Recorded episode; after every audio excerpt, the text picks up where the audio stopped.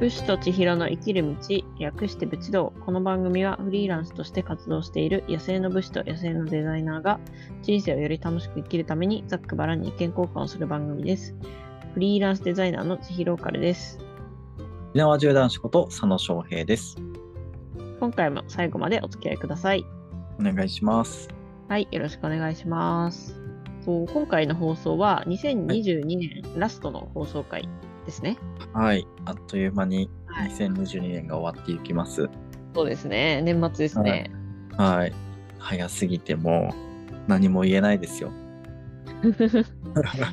光のごとくですよ、本当に。うん。うん。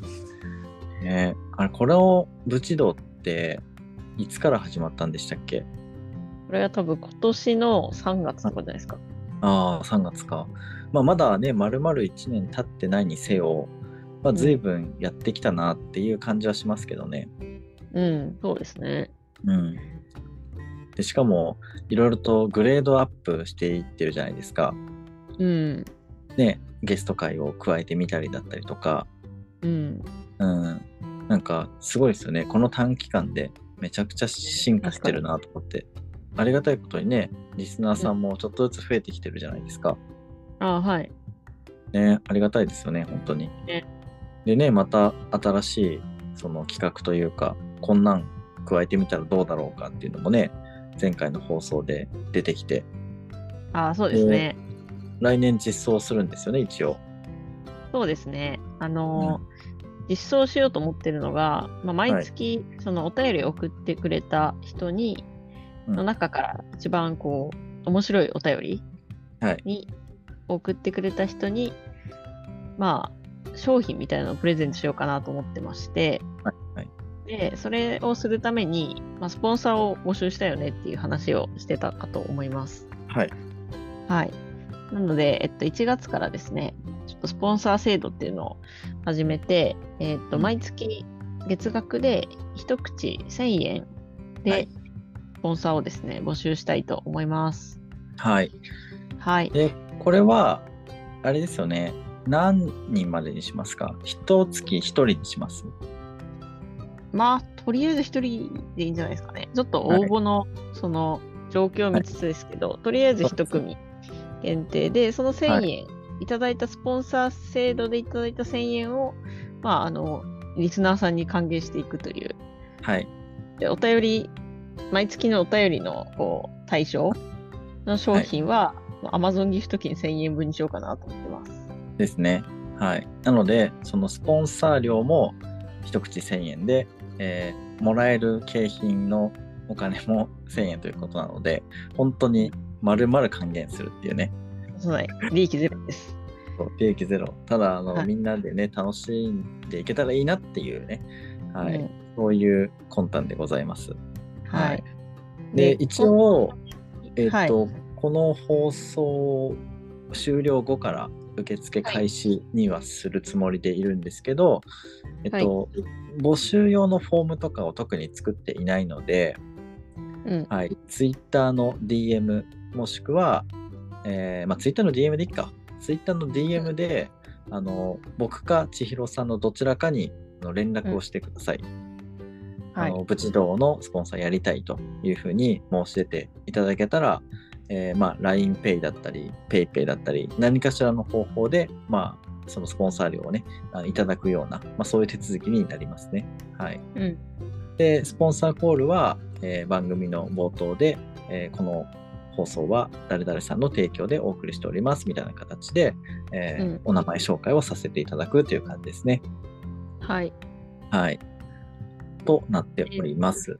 はい。で、この番組が、その、収録放送で、だいたい、うんえっと、収録日の、まあ、1週間ぐらい前に撮ってたりするので、はい。えっと、例えば、その月のスポンサーは、その前の月までに決まってないと、まずいんですよ。すはい。はいなので、えっと、ちょっと、ま、締め切りを早めにしようかなと思ってて、はい。えっと、はい。1月、一旦1月10日まで、今日からはい1月10日までを締め切りとして、はいで、1月10日までに、うんと教えてくださった方は、2月からの、2月1日からのスポンサーさんということで、ちょっと一月ずらしていきたいと思います。はい。で、えっと、まあ、1月の一番最初の収録は実はもう終わっているんですけど、えーまあ、1回分放送回が少なくなってしまうんですが、えー一番最初のスポンサーをやりたいっていう方はですね、えーこの放送を聞いたらすぐにね、連絡いただければなと思います。まあ、締め切りはですね、あの1月の何日にしましょうか ?4 日ぐらいにしときますか ?3 日？そうですね1。月の3日ぐらいまでに連絡をいただければ、えっと、その2週目からの、えー配信でスポンサーコールさせていただくっていう形を取らせていただこうかなと思います。すねはいそれならできますね。はい。なので、はいあの第1回目の一発目のスポンサーになりたいっていうね、我こそはっていう人は、あのぜひね、あのスポンサー申し込みしていただけたらなと思います。はい。はい。こんな感じで、ちょっと新しいはい企画を始めてみようと思いますので、はい。はい。これからもぜひ。そうそう。で、ちなみに、そのスポンサーコールは、あの前半と後半でそれぞれ1回ずつ言います。そうですね。うん。はい2回目を。はい。なので、あの、大丈夫です。どっちか片方しか聞かれなくても、あの、うん絶対に耳に入ると思います。はい。はい。そしてアーカイブは半永久的に残りますので、えースポンサーの効果は半永久的に残るというね。そうですね。はい。こという形にな組がこれからどのぐらい成長するかわからないですけど、もしかしたら爆伸びするかもしれないんで、そしたらラッキーという。いや、本当ですよ。だって爆伸びしたら、だって間違いなくスポンサー料も上がりますからね。うん、確かに。そう。で、景品も豪華になっていくっていうね。うん、それに伴い、甘い風いくら分になるかもしれないですからね。いいですね。うん。多分いくらになっても還元していくっていうスタイルは多分変わんないですよね。基本的には。うん、うん。で、しかも、その毎月そういう景品を出して、面白かったお便りには、っていうふうに粗品をね、贈呈させていただくんですが、あの、はい。前回のね、配信でも出ましたが、年間 MVP っていうね、賞をあの設けさせていただきまして、えーなんかね、その年間通して一番いいなっていう思った方にはですね、あのオリジナルのロゴサ、ムネ。うん、はい、サムネイルを贈呈させていただくというね、はい。はい。あのもしかしたら天城風よりしょぼいじゃねえかっていう声もねあの聞こえてきそうな気はするんですけど、はい、あの現金主義の方にはね物足りないかもしれませんがあの非売品ですから基本的にははい。なのでそこは喜んでいただけたらなと思いますうん。まあ、でも、どっちもお便りに対するその商品なので、多分、年間に輝いた人は Amazon ギフト券もいっぱいもらってるはずです。確かにそうなのでトータル的にはねあの、うんいい思いをされている方なのでぜひね、うそのサムネイルを受け取って、えーゲットしたぜって SNS とかでね自慢していただきたいですねうん。はいはい。という感じで来年からはスポンサー制度をちょっと取り入れてね、えーよりうんパワーアップしていこうと思いますので、これからもよろしくお願いしますはい。お願いします。はいということで、では、今回はですね、1月のお便りテーマについてお話ししていきたいと思います。はい。はい。1月のお便りテーマなんですけれども、まあ、い、ろいろ考えたんですが、ベタなやつに落ち着きまして、はい、2023年の目標ですね。うん、になりましたね。はい。はい。まあ、なんやかんやってね、あの、ベタがいいですよ、一番。そうですね。ちょっとお便りしやすさ。うん。そうそう。お便りししやすさを一番最初に考えました。うん、はい。まあ、ちなみになんですけど、そのお便りって、そのテーマに関する話題以外にも、全然普通おたとか質問とか、あのこういうテーマでお話ししてほしいとかっていうのも全然受け付けているんで、何でも自由にそう使っていただきたいんですが、その新しいその景品制度みたいなのは、まあ、テーマに関する話題から選ばせていただくっていう形ですね。うん。なるほど。はい。じゃあ、なので今回は。はい。今回はこのベタな、えートークテーマにしていきますので、皆さんね、2023年の目標をぜひね、お便りで、えー我々に教えていただきたいなと思います。はい。はい。ということで、まあ、ちょっと早いんですけどね、はい、年末なんですが、我々の2023年の目標をね、えー先にお話ししていこうかなっていうところなんですが、うん。はい。千尋さんの来年、2023年の目標は何でしょうか？目標は、まあ、日本一周完走するですかね。おー、はいはいはい。はい。あの、怪我なく事故なく、うん日本一周を完走するという。今、うんなんか日本一周の途中で、沖縄に滞在することになったので、まだ完走してないんですよ。はいはい。うん。2022年は日本一周をスタートするっていう、日本一周するっていう目標で、それはまあ達成したと思うんですけど、はい、はい。2023年はですね、それをしっかり締めくくる。うんうん。はい。なるほどね。え、でも、それはもう、なんていうんですか、あの、確実にやることじゃないですか？ああ、はいはいはい。え、そんなにあれですか、ギリギリになります ?2023 年目いっぱい使って、ああ、いや、多分夏ぐらいで終わると思いますね。春か夏で終わりますね。ですよね。うんでそうなってくると、多分僕の勝手な予想なんですが、多分そこは間違いなくクリアしてくると思ってるんで、目標達成してくると思うんで、それともう一つぐらいなんか欲しいです。欲しいんだ。はい。えー、なんだろうな。他になんか、まあ、それをやりたいことだと思うんですけど、他になんかこれもやりたいな、そうですね。2023年中に。うん。うん。えっと、来年、来年というかまあ、はいそうですね。2023年の初めに、はい。まあ、あの拠点をちょっと移すんですよ。はい。はい。で、そこで、まあ、うーん、そこで何かをやりたいっていうのはあるけど、ちょっとまだ具体的には定まってないんだよな。はい。はい。はい。まあ、拠点を移して何かをやりたいっていうことですね。はい。まあ、ちょっと前も話したけど、その宿をやる準備、ああ、はい。はい。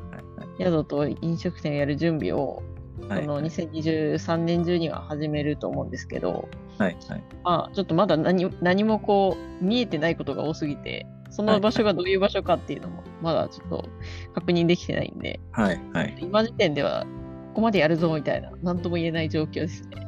はい。はい。あ、でも、大体でいいんじゃないですか。あの、そういう、なんか指標となるものをね、据えて、そこに向かって走っていくっていうのが、なんかね、目標だと思うんで、文字通りね。そうはい。ですね。なので、そういう方向性でやっていきたいっていうことですね。まあそういう方向性はそんな感じですね。ああ、いいですね。楽しみですね。はい。2023年、日本一周。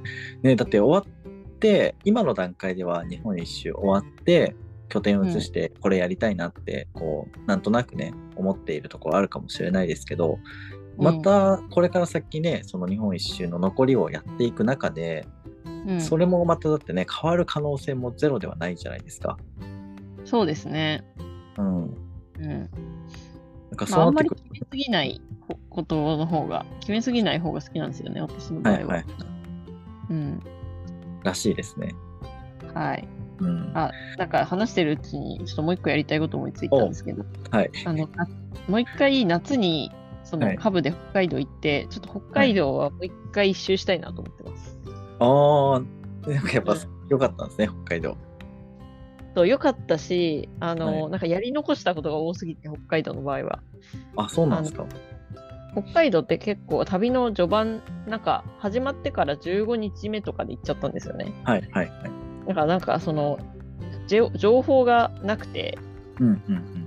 だんだんその日本一周の後輩になるにつれて、結構そのみんなが行ってる宿だったりとか、あの、はいはいお。すすめの場所とかすごい聞くようになったんですけど、なるほど。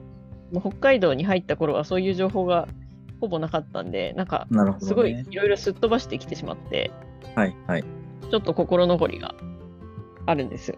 なるほど。もう一回北海道を満喫すると。そう。ああ、いいですね。いやー、いいなもうなんか、ちょっと楽しいことしか考えてないですね、私は。いや、いいじゃないですか。大体みんな楽しいことしか考えてないでしょ。そんなわざわざね、あの苦しいことを目標に据える人なんてほぼいないですからね。うん。うん。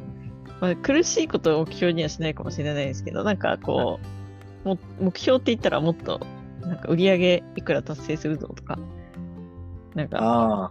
なんとかに挑戦するぞみたいな、はいはい。そういう感じだと思うんですけど、まあ、はいこんなざっくりした、ふわふわっとした目標でもいいと思いますっていう。うん。いや、なんでもいいですよ。人それぞれですから、目標は。うん。うん。でも、なんか楽しそうだなっていうのは伝わってきたし、なんかワクワクしますね。それを叶えていく過程を、だって発信してくれるわけですよね。はい。うん。なので、そこをなんかね、一緒に楽しめるというか、共有してもらえるのはありがたいですね。うん。でやっぱうん日本一周した後に行くそその場所と、日本一周前の場所、多分全然景色が違うと思うんですよ。そうですね。うん、今だったらその各都道府県にいろんな友達がいるしまたはいはい行きたいって思える場所がたくさんあるし、はいはい。うん、なんかその2周目のこう景色をねまた楽しみたいなと思いますね。いやー、なんかめっちゃわかるな、それ。日本一周したわけじゃないけど。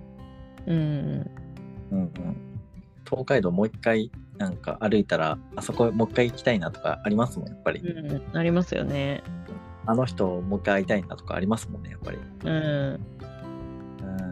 そうなんですよね。やっぱ、一回目でこう、良さを知っちゃうとね、もう一回やってみたい欲が出てきますよね。はい。うん。しかも、もうコツも分かってるしね。そうなんですよね。うん。なるほど。えーいいですね。楽しそう。うん、なんで私は来年も日本をぐるぐるしてると思います。うん。いや、でも拠点を移すっていうのはマジすごいですね。まあ、なんかただ家賃を節約したいだけなんですけどね。いやいやいや、でもそれでもね、その家賃を節約したいがゆえに、ね、その元々のホームを変えるってなかなかじゃないですか。大体みんなそのホームを変えることの労力と家賃を下げることを比べたときに、まあ、家賃高くてもこの環境でいいやって方を選ぶ人の方が多い気がするんですよね。あなんとなくですけどお。僕はどっちかっていうと、あの、そういうタイプなので。あ、ううん。なんかそういう感覚を忘れてましたね。確かにって思いました、言われてみれば。そう僕地元ラブなんでもっといい場所があったとしても、いやちょっと不便でもこの子がいいなってやっぱなっちゃうかな。なるほどね。はいまあ、だからそこを動かすっていう決断ができる人をシンプルにすげえなって思います。僕ができないことなので。え翔平さん、もうずっと同じとこに住んでるんですか？まあ、あの、引っ越しとかはしたりしてますけど、でも、うんあの、同じ、なんていうんですか、近いようなところをずっとって感じですよ。はい。やっぱ地元が好きなので、そうそう、うんうん地元からは出たくないなっていう感じですね。なんか飽きたな、みたいな。全然ないですかそういうのは？いや、別にだって寝るだけですからね、基本。だって、どこでも行けるじゃないですか。車もあるし、新幹線もあるし、飛行機もあるし。行こうと思えばどこでも行けちゃうんで、なんか飽きるなとかっていうことはないですね。そうなんだ。なんか水とかご飯飲み飽きる、食べ飽きるとかないじゃないですか。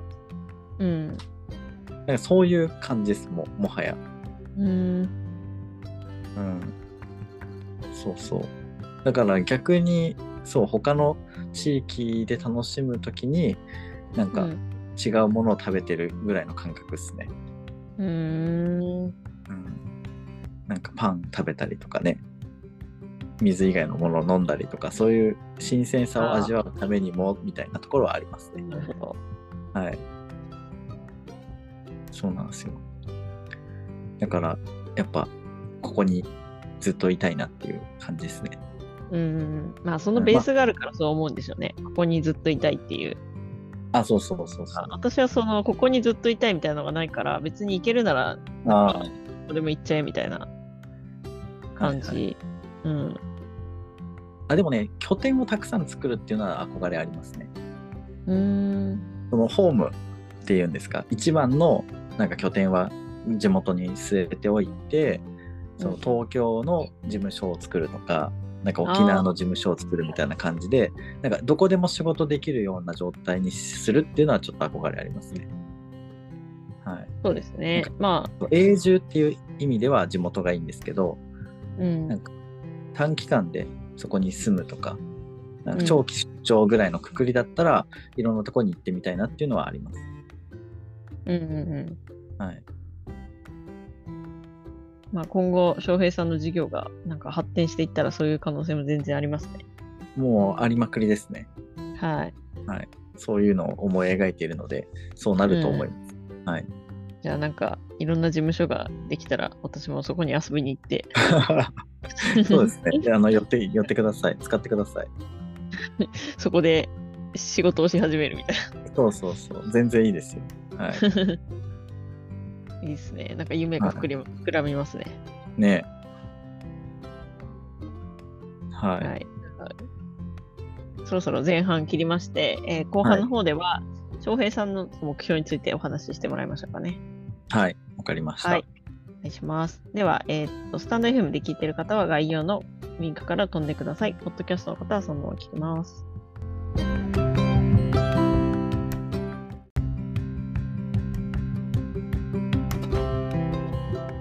武士と千尋の生きる道、略して武士道。この番組はフリーランスとして活動している野生の武士と野生のデザイナーが人生をより楽しく生きるためにざっくばらんに意見交換をする番組です。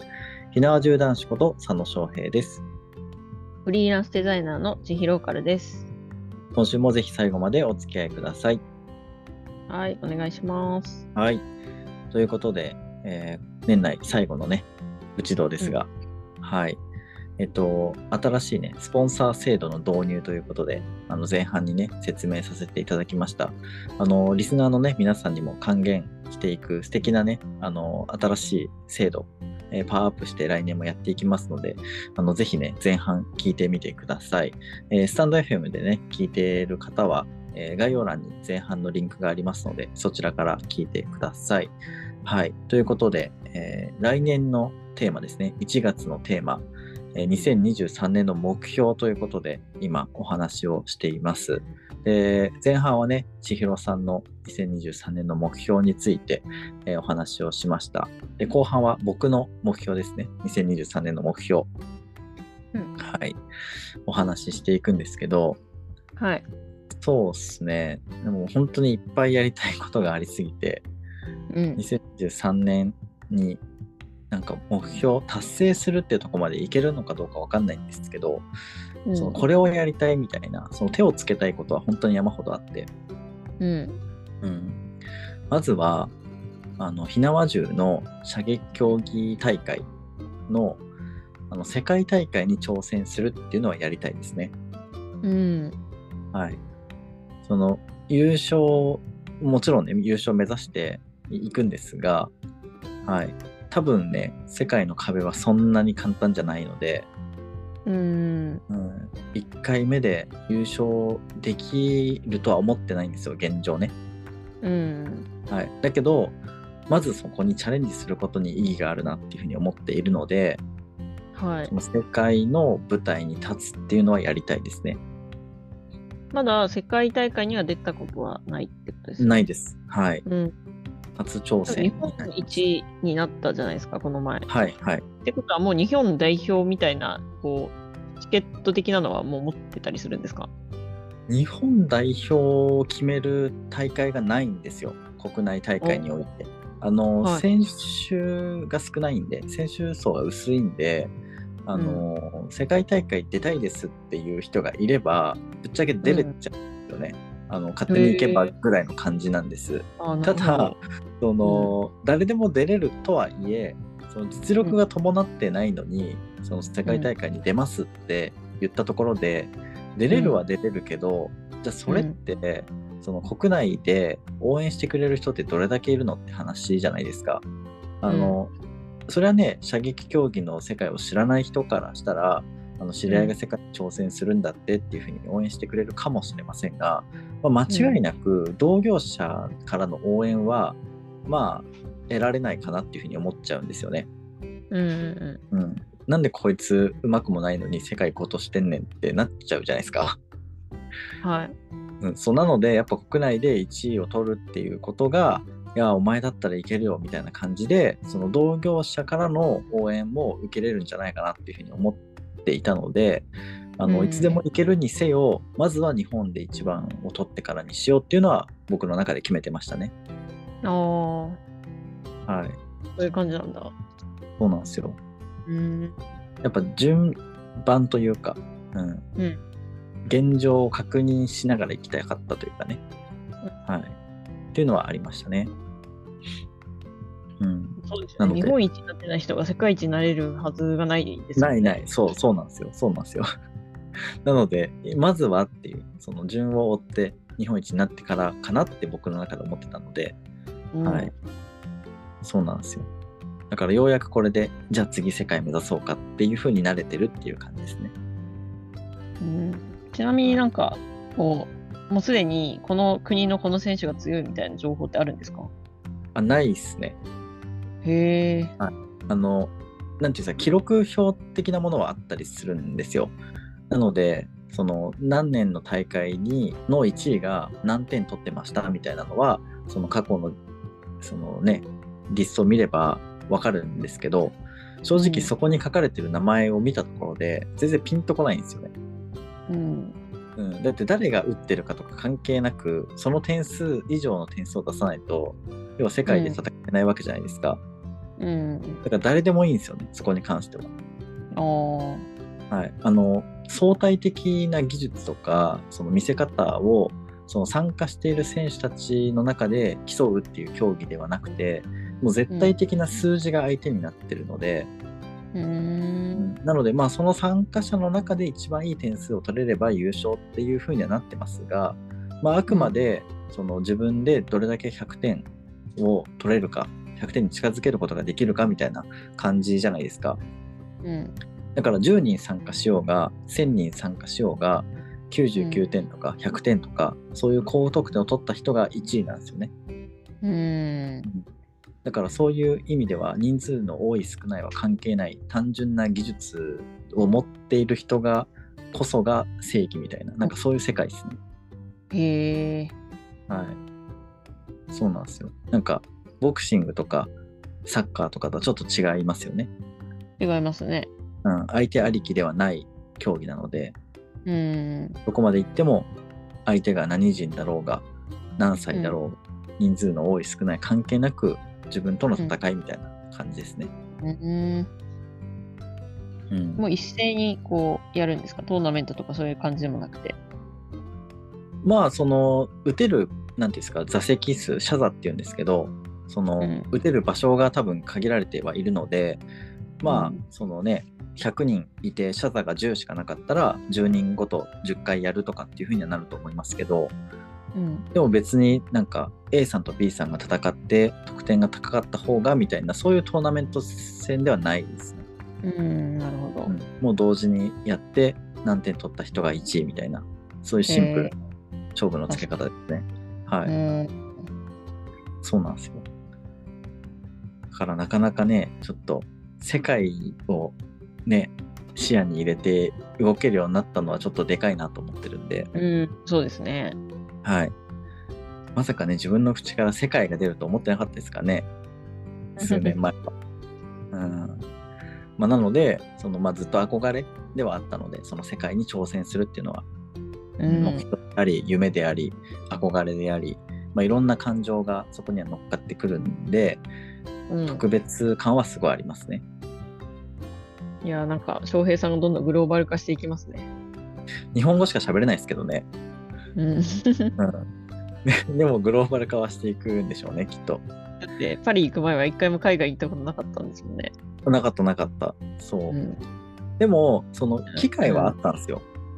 あのね、うんそうなんだそう2019年だか2020年の段階でその、ジャパンエキスポに出展するとか世界大会に行こうとしてるっていう動きは見せてたんですよ。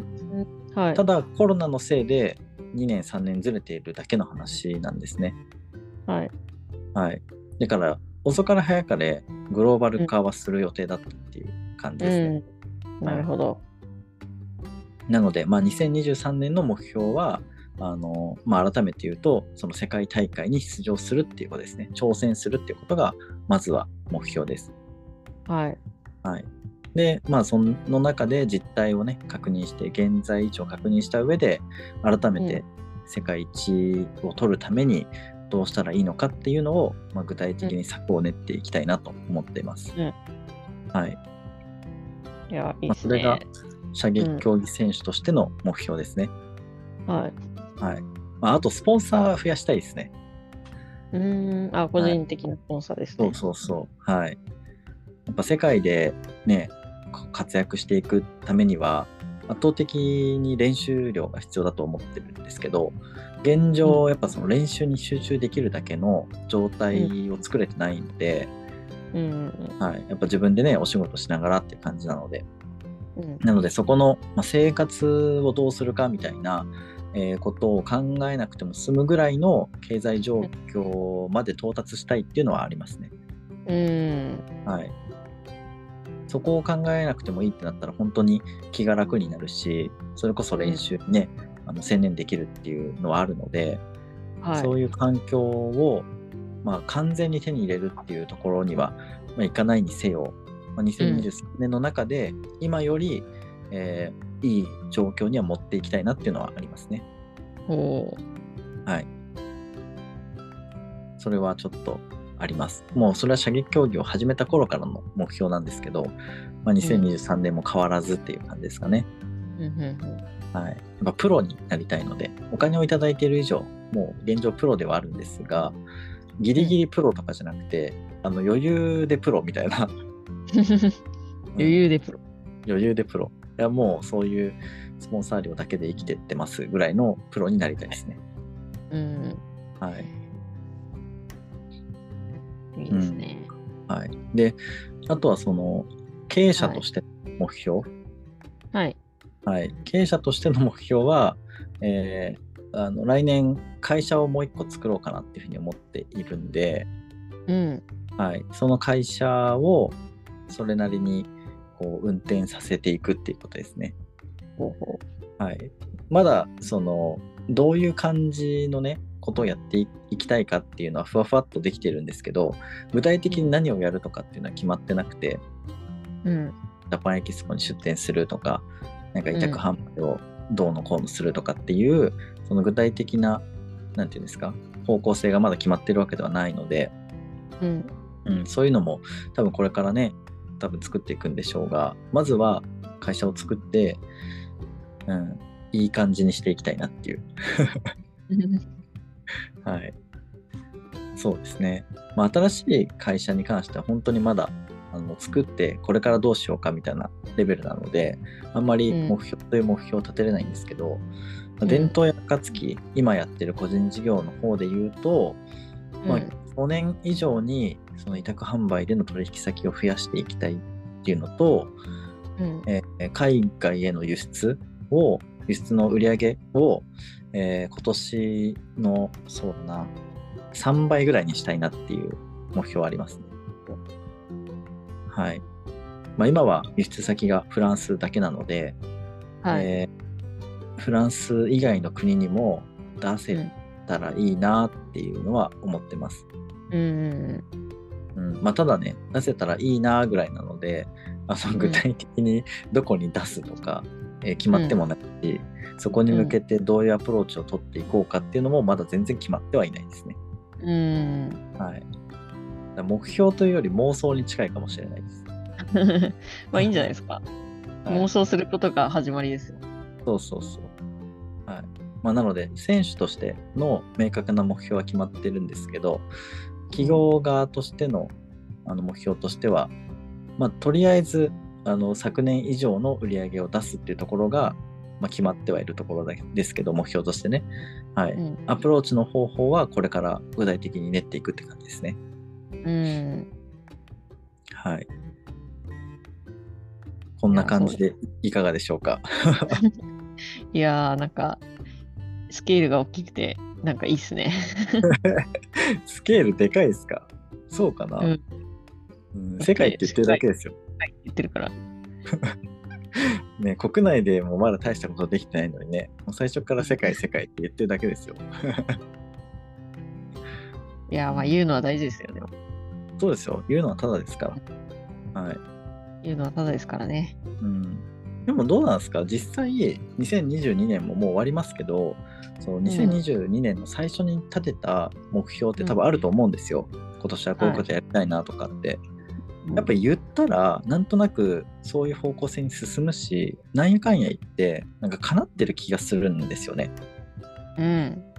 うん、だって千尋さんはね今年日本一周するとか、えークラウドファンディングやって成功させるとかって多分目標の中にねあったと思うんですけど実際。まあ、クラファンは、なんか、入ってからですね、今年入ってからやることになったって感じなんで、本当にうん日日本一周するぞっていう、その、なんか軽い、あの、なんとなく口にしたことがどんどんいろいろな方向につながってって、はいはい。なんか結果こうなったみたいな。うん。うん。まあでもねその日本一周を始めるっていうところではすクリアしてるわけじゃないですか、クリアした。はい。うんで僕もやっぱ今年はあのジャパンエキスポパリに出店するとか、えークラウドファンディングを成功させるとか、うんあと、は海外への取引先を何店舗か作るっていうのも目標にしてたんで、うん。はい、であと国内大会で優勝するもそうか。はい、うん。なのでなんやかんや言って、うん、目標は達成してますね。あと売上か。店舗の売上金額もこの金額をクリアするんだって決めて動いてたので、うん。でなんやかんや言ってクリアできてる目標は多いですね。うん。あの、なんか、ちょっとさっき聞きましたけど、腹筋を割るっていうのはちょっとできなかったって言ってましたね。そうですね。あの、やっぱトレードオフなんですよね。なので、はいこうね、何かに時間を割くと、その分のね、あの時間が取れないっていうことで、あのまあ、ちょっと格好つけて言ってますけど、まあ、単に、あれですね、だらしなかっただけですけどね。はい。そう、腹筋を割るぞっていうふうにね、あの、はい何の根拠もなく言っていたんですが、ダメでしたね。むしろ、むしろ超えたなって気はします。むしろ超えたんですね。はい。もうむしろね、2021年の自分を超えてきましたね、そこでも。体重は超えましたね。去年より大きくなりました、本当に。あはい。まあ、大きくなったっていうとね、あれですけど、ちょっとね、聞こえはいいけど、ただ太っただけですからね。ーはい。はい。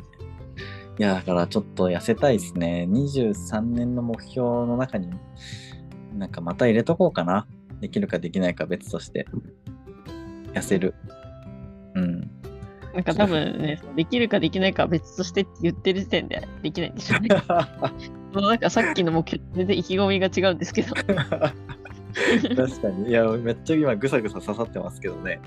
そう、今自分で言ってて思いましたもん。あれ、世界大会にね、挑戦するぞっていう、あの気迫と、痩せるっていう気迫の差何っていうね。まあまあ優先順位的なのはありますからね。まあ、難易度で言ったらやっぱ自分のね、体を変える方が圧倒的に楽だと思うんですけどね。自分次第なので。はい。うん、なのにそっちの方が弱気っていうね、非常に面白い感じになってますけど。そうですね。うん、ねえでもそうね世界一を取るためにはやっぱ自分のね私生活食生活を、まあ、律する精神力がないとおそらくうん世界一を取ることもできないので、うん。